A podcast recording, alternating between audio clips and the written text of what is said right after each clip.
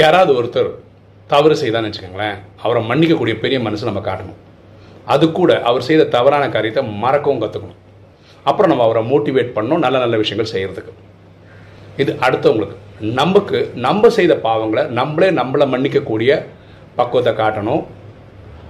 அதை மறக்கவும் கற்றுக்கணும் நம்ம நமக்குள்ளேயே மோட்டிவேட் பண்ணி அமைதியான வாழ்க்கை வாழணும். ஏன்னா நமக்கு அமைதி ரொம்ப ரொம்ப முக்கியம். எண்ணம் போல் வாழ்வு.